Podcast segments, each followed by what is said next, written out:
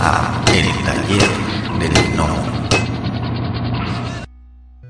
Carnicero y su papá pues es un el clásico machista ranchero ah, y él aprende de, de él, ¿no? Es un poco incluso como Manolito, este, el de Mafalda, ¿no?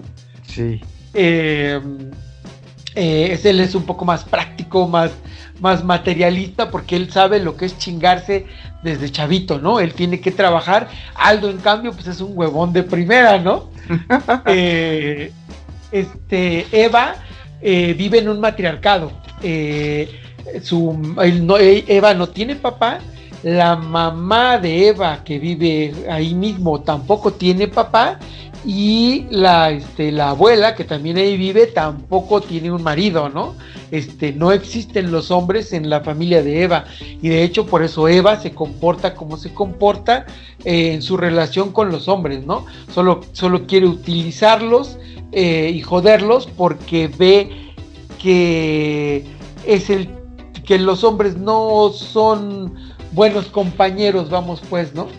Eh, y Lucy, este, prácticamente nunca ves a su papá, no conoces a su mamá, su mamá da clases de aeróbics, eh, nunca la ves, eh, de hecho hacía el truco tipo los baby muppets, donde a la mamá nunca la veías la cara, porque está ausente, la mamá no, no está porque siempre está haciendo cualquier otra actividad, el papá normalmente está trabajando porque es este arqueólogo, eh, y en la casa no hay quien atienda al niño chiquito que es este mm, eh, ay se me acaba de olvidar el nombre del, de Lalito. Lalito este es el eh, entonces Lucy se convierte en la mamá de Lalito por eso también es tan responsable y tan nerd porque es la que tiene que cuidar y que tiene que hacerse cargo de su hermanito no no hay nadie más eh, entonces hay todos estos montones de familias disfuncionales adentro de, de ¿no? Que es pues eh, siempre, siempre he pensado que este asunto de la gran familia mexicana es un mito, ¿no? Es un mito que tenemos los mexicanos, pero que en realidad convivimos, si bien eh, en estas familias a veces muégano, eh, donde luego tienes tíos viviendo en la misma casa eh, con otros tíos y, este, los abuelos, ¿no? Eh, pero siempre hay problemas entre las mismas familias, son familias rotas, ajá. Me parece que así es la familia mexicana, es una familia rota. Y eso era un poco de cosas que quería yo o que ponía yo en Meteorix, ¿no?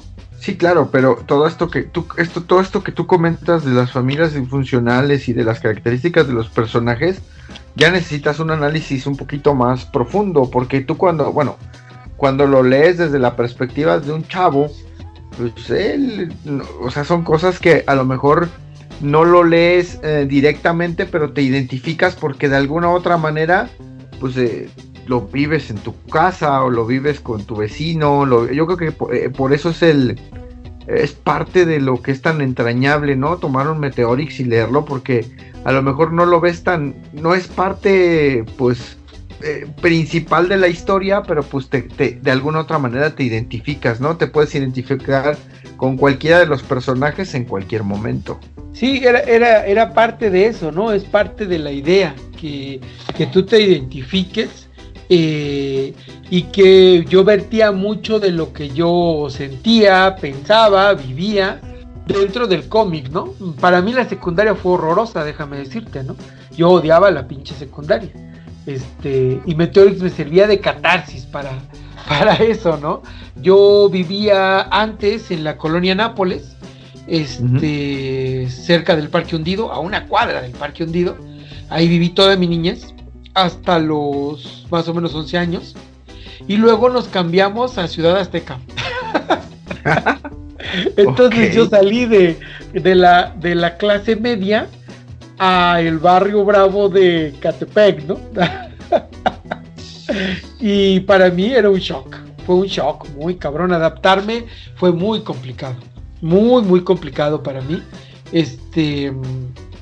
Eh, todo, todo, todo se me hacían súper rudos, ¿no? Toda la gente, y toda la gente me veía como este. Eh, como el que hablaba comiendo papas, ¿no? Es lo que me decían. O sea, yo hablaba así, ¿no? Y es, entonces era muy complicado relacionarme con los chavos. pasó un rato para que yo pudiera relacionarme con el barrio. Ah, entonces todo eso, pues lo, lo, lo plasmé en, en, en, ¿no? Era como, como parte de mi, de mi catarsis, ¿no? Eh, por ejemplo, mi secundaria, eh, que hoy se llama, en aquel entonces se llamaba este, Ciudad Azteca, Azteca 1, eh, hoy se llama Francisco Canec pero cuando yo estuve, la secundaria era estaba siempre en construcción. Lo único que veías era montones de arena, tabiques, este, una reja de pollo para, para que no nos saliéramos. Este, entonces, este, si queríamos jugar fútbol, pues jugabas fútbol entre las piedras, entre la grava, te raspabas las rodillas, este, eh, siempre regresabas con sangrando de algún lugar. Eh, ya está lleno de polvo. y de hecho, por eso siempre ve en Meteorix que llega el mutante y destruye la escuela. Porque mi escuela era así, siempre estaba destruida, ¿no? Siempre estaba en construcción. Oye, y dentro de esa catarsis, ¿los villanos son algún profesor que. algún compañero, este, pues, poco agradable? No, en realidad los. Este, los eh, los compañeros eran, o sea, lo, tomé un par de eh, compañeros eh, de la escuela para villanos, este, que era el, granizo y el cerebro. Pero en realidad los villanos, villanos eran más bien eh, personajes de la cultura pop musical. Ajá, porque en Meteorix lo que tú tienes es a esta especie de eh, invasión, ajá. Los invasores, los, los malos, el enemigo, los villanos, es toda esta cultura que nos llega desde el extranjero, ajá, eh, por medio de los cantantes de, música pop, rock, y nos invaden nuestra cultura mexicana. Esa era la idea, ajá. Entonces por eso tú veías a Marilyn Manson, a Pink, a Courtney Love, este, eh, como, como villanos, vamos pues, ¿no? Este, era, esa era la, eh, a, David Bowie era el, jefe de todos los villanos, ajá, o sea, esa, esa era la idea. Eh, los malos eran, eran estos, eran estos este, ídolos de, de, nosotros como jóvenes, pero que en realidad son los que nos invaden, ¿no? Lo que, los, que, los que atacan nuestra cultura y nuestra esencia como mexicanos, por decirlo así. Em, también estaban los otros villanos que eran mis parodias de parodias, ¿no? Este, el general Mordor y Tatema ah, eran la parodia de eh, Darkseid y de Sad de, Kirby. que a su vez era la parodia de la parodia porque de Sad y, y, y, este y Darkseid en realidad son Hitler y Goebbels. Ajá. O sea, cuando Kirby, cuando Kirby los crea, en realidad él tiene ahí a Hitler y a Goebbels. Ok, oye, qué buena analogía. Oye, ¿y, entonces el, doctor Tatema? Por eso, Tatema, Tatema es este, es Goebbels. Exacto. Es de Sad. Es su, es su mano, es la mano, la mano de, es la mano derecha, bueno, es Goebbels, este, es de, de Sad, ¿no? Acuérdate que de Sad era el, el científico que le daba los recursos tecnológicos a Darkseid para, para este, para que hiciera sus cosas y buscara la ecuación antivida, ¿no? Entonces, aquí Tatema es justamente el que le da la tecnología a, al general Morder, ¿no? Ah, qué chido. bueno, muchos no tienen que leer los cómics para que a lo mejor están, estamos hablando en chino, pero están muy chidos. Sí, sí, a lo mejor mucha gente no lo va a entender si nunca ha leído un Meteorix o no tiene ni idea, ¿no? Toma en cuenta que Meteorix pues se murió en el 2008, ¿no? Estás hablando de que hace 12 años eh, de que salió el último Meteorix, ¿no? Oye, y ahorita eh, el Meteorix salió en grapas, salía mensual, si mal no recuerdo. Ah, primero salió quincenal, luego ya se volvió mensual, pero primero fue quincenal. Y no hay, no hay, digo, hace poquito honestamente vi en Mercado Libre y estaban vendiendo, no completa, eran como, como 60 números y costaban una lana, la verdad. Y ah, no, has, no has pensado editarlos en, hacer un compendio, editarlos en libro, este, o algo así, porque honestamente sí son complicados conseguirlos. Ah, pues mira, el gran problema es que para editarlos se necesita dinero. Y francamente, yo no estoy muy seguro. eh, la po- las pocas editoriales que me han ofrecido el, el- el hacerlo, ajá, eh, lo que quieren pues es editarlo, pero no pretenden, am, digámoslo así, pagar como regalías, ¿no? Sino ver qué pasa y pues a ver, ¿no? Cómo nos va. Y la verdad no me, no me ha interesado, ¿no? Mira, yo, yo- o sea, si tú checas lo que, lo que te he estado contando, o sea, si bien Meteorix es como que, pues, mi, mi éxito, o una cosa así, en realidad eh, soy una persona o soy un artista de muchos proyectos o de, muchos personajes, ¿no? Me aventé tanto tiempo haciendo Meteorix porque bueno, pues estábamos, yo pretendía llegar a los 100 números, esa era la idea. Entonces, pero cuando me planteé esa idea, no supuse que hacer 100 números me iba a llevar 8 años y ni siquiera llegué a los 100 números, ¿no? Llegué a, a 90, ¿no? Este, pero no me imaginé que me fuera a llevar tanto tiempo. Ajá, yo, al igual que el manga, yo pretendía hacer eh, historias que fueran, eh, eh, que, que terminaran en un cierto tiempo, ¿no? Esa era la idea. Eh, y por otro lado, como te digo, eh, si mi primer trabajo que hice fue Nixon, que era un personaje mío, ah, si mis primeras páginas que hice fueron eh, escritas y dibujadas por mí cuando trabajé en Mad México,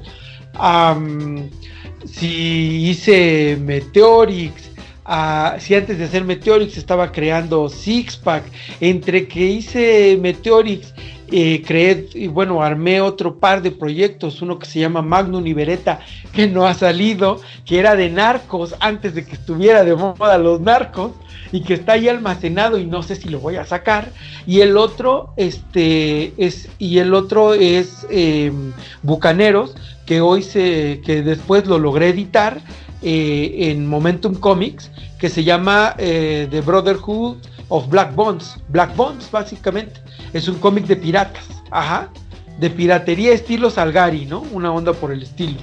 Eh, y son cómics que ya que salieron impresos, editados, eso es lo que he estado trabajando o lo que estuve trabajando mm, en los últimos cuatro años. Eh, estuve haciendo Crónicas de Fátima, que también es un, Sí. es, son este, es un cómic mío junto con el Jagger.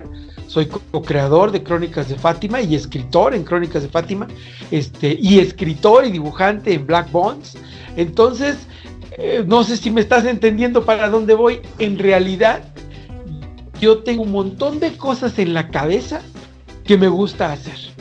Y, y aunque hay mucha gente que quiere que siga con todos los fans, me da mucho problema porque es algo que incluso hoy ya no sé cómo mm, regresar, cómo entrar a ese modo de chavito de secundaria. Ajá. Claro. Em, y reeditar los números, primero tendría tengo que, este, que llegar a un, un acuerdo con un editorial, cosa que no ha pasado. Eh, y después tendría yo que ver si realmente, o sea, también pasa por mi cabeza que yo no sé si realmente eso sea un negocio en este momento. Si realmente hay alguien que le interese volver a leer, aparte de los fans, este, que le interese leer Meteorix. De hecho, yo Meteorix lo estoy vendiendo digital y he vendido un montón de números, he vendido más de 100, de 100 este, eh, colecciones completas, ¿no? Eh, entonces, pues yo sigo, yo sigo vendiendo Meteorix digitalmente, ¿no? Em, por ahí tengo un, eh, por ahí tengo un, mm, a proyecto de, de reeditar alguna, de hacer, ¿sabes? Como que como una especie de medio reboot de Meteorix, este, Sí. en blanco y negro, porque de hecho Meteorix en un principio iba a salir en blanco y negro. Em, esa era nuestra idea, que iba para hacer más manga, vamos pues. Pero al final se decidieron hacerlo a colores, ¿no?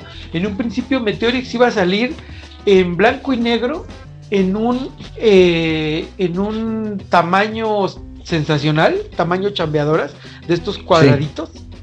eh, y iba a venir como flipbook. La mitad iba a ser mía y la otra mitad iba a ser del cómic de Seraki. Seraki es un cómic de Mauricio Caballero eh, de fantasía. Seraki, bueno, Mauricio Caballero, hace dos años ganó nominación para el premio Eisner por un cómic web que está haciendo en Estados Unidos. Helm se llama, me parece el, el cómic. Este, y ya desde entonces era muy bueno este caballero, pero al final no llegaron a un acuerdo con, con, Tucán y entonces no salió el cómic como lo habíamos planeado. Em, y entonces yo tuve que hacerlo solo y se decidió acabar haciéndolo al tamaño que salió, media carta, eh, a color. Pero en un principio iba a ser blanco y negro. Entonces he estado reeditando las páginas de Meteorix este y estando o sea ahorita no hay el color de hecho se perdió. O sea si yo quisiera hoy reeditar Meteorix no lo podría reeditar em, de manera completa o como salió porque ya no existen los este el, color. Todo el color que había eh, en aquel entonces se hacía en, en computadoras Mac que tenían 5, 11 gigas de disco duro y entonces, como hacían un chingo de revistas, llegaba, llegaba el Meteorix, lo coloreaban, lo guardaban en un disco y lo tiraban para, para hacer el siguiente, el siguiente número. Y todos los discos de color se perdieron. Todos los originales digitales que había ya no existen. Ajá. Tu editorial Tucán quebró hace dos años, ya no existe. Em, los originales de Meteorix, yo tengo 10 números los otros, eh, yo tengo 10 números, a partir de, eh, bueno, tengo 10 números en, papel, en digital tengo del 70 al 90 eh, y del número 12 más o menos al 69 no se sabe dónde están los originales, están perdidos, se porque Editorial Tucán vendió todas sus bodegas, no hay números, no están las páginas, ya no existen. ¡Wow! Bueno. Entonces, para, para reeditarlo en papel, hay que volverlo a calcar en Photoshop, por decirlo así. Si quieres reeditarlo. O darle una super mano de gato al, como al facsímil, escaneando las páginas, ¿no? No, hombre, no. Oye, pero eso en algún momento tiene que salir a la luz, ¿estás de acuerdo? Digo, porque a lo mejor venden las bodegas y las bodegas deben de estar en algún punto de la vida, alguien debe de utilizar esas bodegas y eso tiene que salir a la luz porque es un chorro de trabajo. Pues sí, sí, a ver, yo lo sé, pero seguramente, mira, si salió va a salir en, en, la lagunilla en algún lugar, ¿no? Este, si es que anda por ahí. Ve tú a saber, también pudieron haberlo destruido, se pudo haber mojado y tirado a la basura, quién sabe. Ajá. Entonces, este, este, yo por lo pronto, pues lo que hago es vender los digitales. Si en algún momento se presta o se da el asunto de que alguna biblioteca en formato digital quiera un acervo de, de cómic, de historieta nacional y me lo piden, obviamente que se los doy, ¿no? Este, ah, y también a lo mejor en algún momento libero yo solo el, material para que esté gratuito. Todavía no he pensado en eso porque yo sigo vendiendo todavía los números. Entonces a mí me conviene seguir, seguir teniéndolos así, ¿no? Sí, sí, claro, pues es, parte de, digo, es, es, parte, es tu trabajo a final de cuentas, ¿no? Y creo que, creo que es justo que, que tengas una remuneración por, por, pues, por ese trabajo que ya hiciste. Pues sí, eh, pero, pues insisto, no, no, realmente no, no sé qué vaya de qué vaya a pasar. Mira, eh, Gantús me comenta mucho eso, ¿no? Me dice que tengo ahí una obra que debería de hacer algo con ella. Este, antes de que pues, sea como que se dé como perdido incluso el fandom que tengo, ¿no? Todavía. Este, y tiene razón en esa parte. Pero el problema es que yo choco mucho con eh, yo choco mucho con esta idea de quedarme en eso nada más. Ajá. Si no, no estaría yo, si no, si no, yo no hubiera sacado Crónicas de Fátima, ¿no? Incluso si tú, no sé si has visto Crónicas de Fátima, pero eh, Crónicas de Fátima incluso ya no tengo ni siquiera el estilo que hacía en Meteorix. Intenté hacerme más serio porque teníamos un que era un cómic en teoría eh, serio, donde había sangre, donde había muertos, este, y me interesaba más hacer prácticamente no tengo ningún desnudo, ah, no tengo poses donde esté mostrando este, chicas exuberantes. Eh, Fátima tiene unos pechos grandes, pero en realidad no, no, no me regordeo buscando la toma donde se exhiba a ella como como lo hacía con Meteorix y las chicas, ¿no? Sino en realidad yo trato de contar una historia, es lo que me interesa. Lo que me interesa son los zombies y lo que están pasando en los personajes.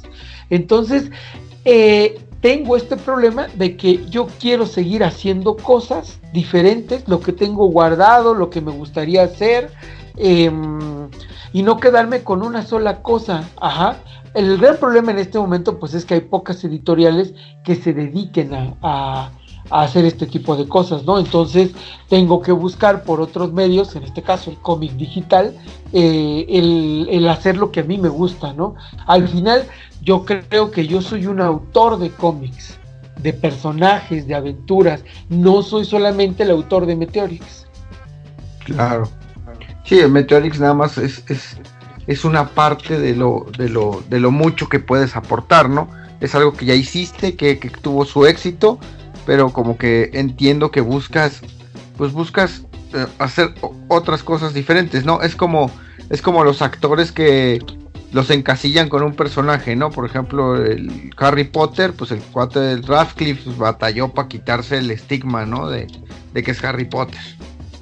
Me, puedo suponer que es más o menos lo que tú quieres, este, tú quieres evolucionar, ¿no? Que no te encasillen nada más en Meteorix, que vean que, que tú tienes muchísimas más cosas que ofrecer, no solamente claro, Claro, claro, que aparte, pues es que luego es divertido, incluso cuando luego me meto, me encantan las discusiones idiotas en Facebook o en Twitter, y entonces normalmente cuando llega un, llega alguien a intentar en teoría ofenderme, me dicen, no, tu porquería de Meteorix, mira cómo dibujas. Y dices, eh, hermanos, eso lo hice en el 2008, ¿no? Este, ¿Por qué demonios siguen hablando de un trabajo mío del 2008 cuando estoy produciendo cosas que salieron en 19, perdón, en el 2019, ¿no? En el 2019 ah. todavía salió el último número de Crónicas de Fátima y salió el, y salió el TPB de, de Centella Azul, ¿no? Entonces, este, no soy un dibujante que haya dejado de producir trabajo, ¿no? Eh, y de hecho, si voltean a ver lo que hago ahora, no hay manera de que me puedan eh, fastidiar sobre alguna cosa porque ah, de lo que luego me molestan con Meteorix porque les molesta mucho actualmente a los chavos las chicas voluptuosas, la sexualización de las, de las mujeres y esta clase de cosas. Y dices, bueno, es que ese es un trabajo que ya no estoy haciendo ahora, ¿no? Sí, claro, o sea, ubícate, esto es de, pues de hace, ¿qué? 12 años. 12 años, claro, pero, pero el, asunto es, el asunto es que si ni yo he logrado, eh, a pesar de que tengo cosas nuevas, que incluso veo porque Crónicas de Fátima y Black Bond se vendieron en el Sanborns, en las librerías Gandhi. Entonces, este, son cosas que ya salieron y a pesar de eso siguen remitiéndose a Meteorix, ¿no? Eh, y entonces está esa, ese, ese problema que tengo con mi propio personaje, ¿no? Un poco como Kino, ¿no? De que dejen de hablar de Mafalda, ¿no? Yo soy este caricaturista, ¿no? Hago más cosas que Mafalda. Este... Entonces pues sí, eh, es, esa parte es complicada porque entonces me crea un conflicto de amor-odio con mi mismo personaje. Claro, claro, es que es lo que, lo que la analogía que te comentaba, ¿no? O sea, es algo que, creaste, que en su momento pues le pusiste todo, todo, todo el empeño y toda la dedicación para que saliera, pero ahorita para tu desarrollo como artista pues ya se empieza a convertir, bueno, puede presentarse que es una especie de lastre, ¿no? Porque te están intentando hacer que sigas en, eso que ya pasó, ¿no?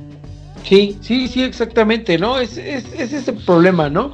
Pero es un problema en realidad mío, porque insisto, como dice Luis Gantuz, eh, yo debería de explotar eh, eh, más a este personaje que en realidad sigue vigente para, una, para un cierto público, ¿no? Que podrá tener hoy 30, 40 años, pero pues que sigue vigente para ellos, ¿no? Eh, eh, pero a mí sí me gustó mucho, por ejemplo, cuando empecé a vender los TPBs de Crónicas de Fátima, que es algo que se vende muy bien en las convenciones, eh, los llevo y prácticamente siempre se me acaban, em, que, que, se acerca público nuevo a mí. Eh, chavitos de 10, 12 años que les gustan los zombies, este, y empiezo a generar nuevo público y ese tipo de cosas me llenan más de pronto, ¿no? Saber que todavía puedo, todavía mi trabajo puede gustarle a un público que en teoría no tendría nada que ver conmigo porque pues yo ya tengo 50 años, ¿no? Claro. Entonces, eh, eso para mí me, me, ilusiona más y me llena más, ¿no? Me parece más, más padre, ¿no? El, eh, cuando fui en el 2019 fui a Guadalajara, a, una convención en Guadalajara, este, y había una chavita súper emocionada por mi cómic de piratas de Black Bonds, este, y, esa, y una chavita como de 12 años yo creo, este, y se me hace padrísimo, ¿no? Eh, me gusta más eso. Sí, obviamente me encantan los, la gente que le gusta que sigue recordando Meteorix, que sigue queriendo ver cosas de Meteorix, pero a mí me, llena más, me entusiasma más pensar que puedo adquirir público nuevo y que eso es lo que estoy tratando, porque como te dije hace un rato, ¿no? A mí me gusta ser popular y no digo yo, sino el trabajo que yo hago. O sea, no tanto yo, porque yo X, ¿no? como siempre les digo a los fans, ¿no? Este, ustedes son fans de mi chamba, no de mí. Yo soy un tipo X, soy bastante, a veces bastante antipático y este, y no siempre puedo caerle bien a todos. Pero mi trabajo es otra cosa. Eh, y de lo que yo quiero, pues es que sean fans de mi trabajo. Oye, ahorita tocaste el tema, pusiste el tema en, en, en, en la llaga si republicaras Meteorix ahorita con una historia nueva, que dijeras, bueno, lo voy a retomar, que ya comentaste que no es el caso, ¿cómo te iría con la generación de cristal? Porque estamos de acuerdo, lo acabas de comentar, o sea, hay, o sea está pues, la sexualización de las chicas, hay muchos temas que en, nuestra realidad actual son muy delicados. De sí, mira, Sí, no, no, no, es muy complicado. Mira, tendría que hacer, mira, lo que pasa es que también depende, porque son muy complicados, porque desgraciadamente, otra vez hablando de la invasión norteamericana, nos llegan muchos problemas de Estados Unidos que asimilamos culturalmente por las películas, las series, en este caso eh, las redes sociales, porque hay mucha gente que, ah, mexicana, clase mediera, que habla inglés y que se trae problemas y discusiones que encuentra en inglés y se las trae al español y lo empiezan a reflejar dentro de las redes sociales y tenemos problemas que en realidad pues no son nuestros, ¿no? Como el rollo este que ahora se está armando con la racialización y el racismo mexicano, eh, este tipo de cosas que yo no puedo entender porque quien vive en una familia mexicana sabe perfectamente que siempre hay una hermana, un tío, una sobrina eh, que es moreno o blanco, de ojos azules. En una familia puedes ver a alguien, a, a, la clásica chavita morenita y resulta con que tiene un hermano con ojos verdes. Normal porque somos una mezcla de un chingo de personas. Claro. Eh, ah, entonces hablar de cosas como racismo en México es bien complicado, pero ahí está porque es un problema que nos traemos de Estados Unidos. Son broncas de ellos, pero las pretendemos traer para acá. Y luego tenemos artistas como el Tenoch que empiezan a hablar justamente de ese tipo de cosas. dices, ay hermano, ¿no? ¿Qué hacemos contigo? Y luego llegamos a las feministas, ¿no?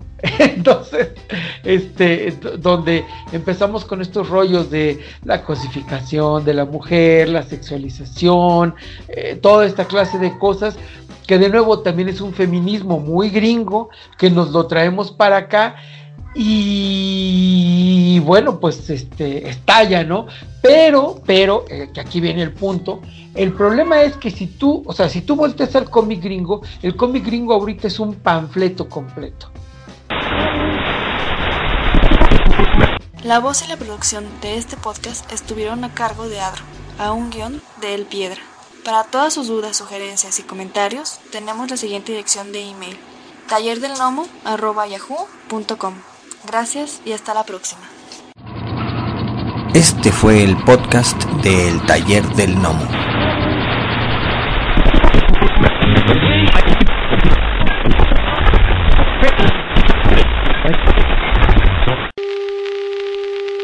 For the next 60 seconds, this station will conduct a test of the emergency broadcast system. This is only a test.